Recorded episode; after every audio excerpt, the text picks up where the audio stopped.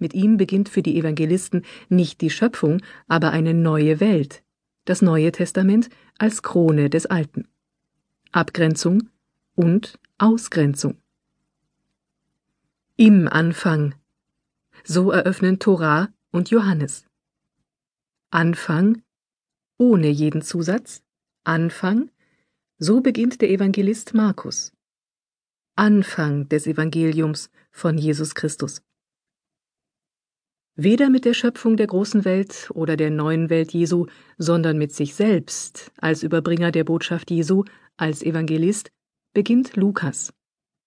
Ganz ohne Anklänge an die Genesis, das erste Buch Mose.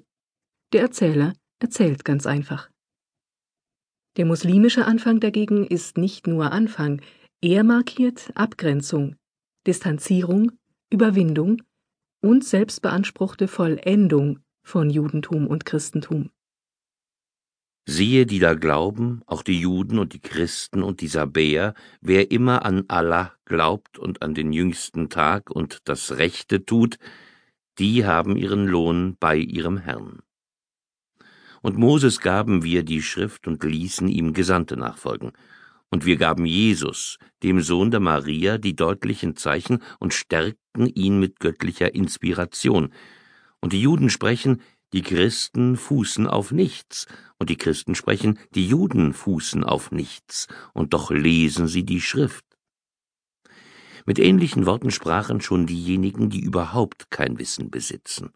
Allah wird unter ihnen am Tag der Auferstehung über das richten, worin sie uneins sind. Aus Abgrenzung wird Weltumfassung.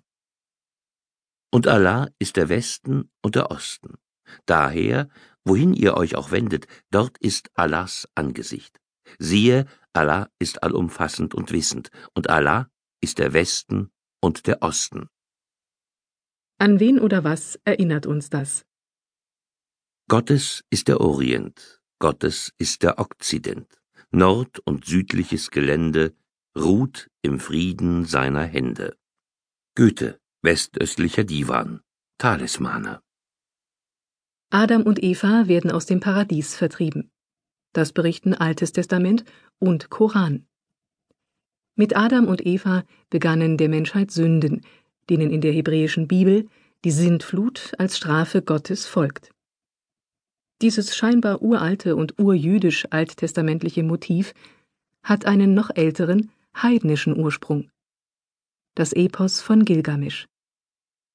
Dessen erste Fassung wird auf die Zeit um 2700 vor Christus datiert. Dieser mesopotamische Text ist somit rund 2200 Jahre älter als der Großteil des Alten Testamentes. Sünden, Zerstörung, durch Zerstörung und Leid Läuterung, dann Neuanfang. Das ist der religiös-ethische Ablauf der Sintflut. Er begegnet uns auch in der Offenbarung Johannes. Erst Apokalypse, dann geläuterter Neuanfang. Altes also im Neuen Testament und noch älteres, heidnisches im Alten. Heidnisch, jüdisch, christlich, menschlich. Des Menschen Bild vom Menschen, von Gott und der Welt teilen viele, fast alle Menschen unabhängig von Ort und Zeit und Religion oder Nation. Ein Gott als Dreiheit. Gott ist alle und alles. Ein Gott, drei Religionen. Derselbe Gott, drei Religionen. So haben wir es artig gelernt. Stimmt es, Vater, Sohn und Heiliger Geist, die christliche Dreieinigkeit, die Trinität, gilt bei Juden und Muslimen fast als Götzendienst beziehungsweise viel Götterei. Legende oder Tatsache, auf jeden Fall Polemik, substanzlos, ja, zumindest auf Judentum und Christentum bezogen. Vater, Sohn und Heiliger Geist gehören durchaus zur jüdischen Gott-Mensch-Welt. Vater als Gottvater, das ist unproblematisch. Sohn, auch für Juden sind alle Menschen Gottes Kinder, ist also jeder Sohn Gottes Sohn.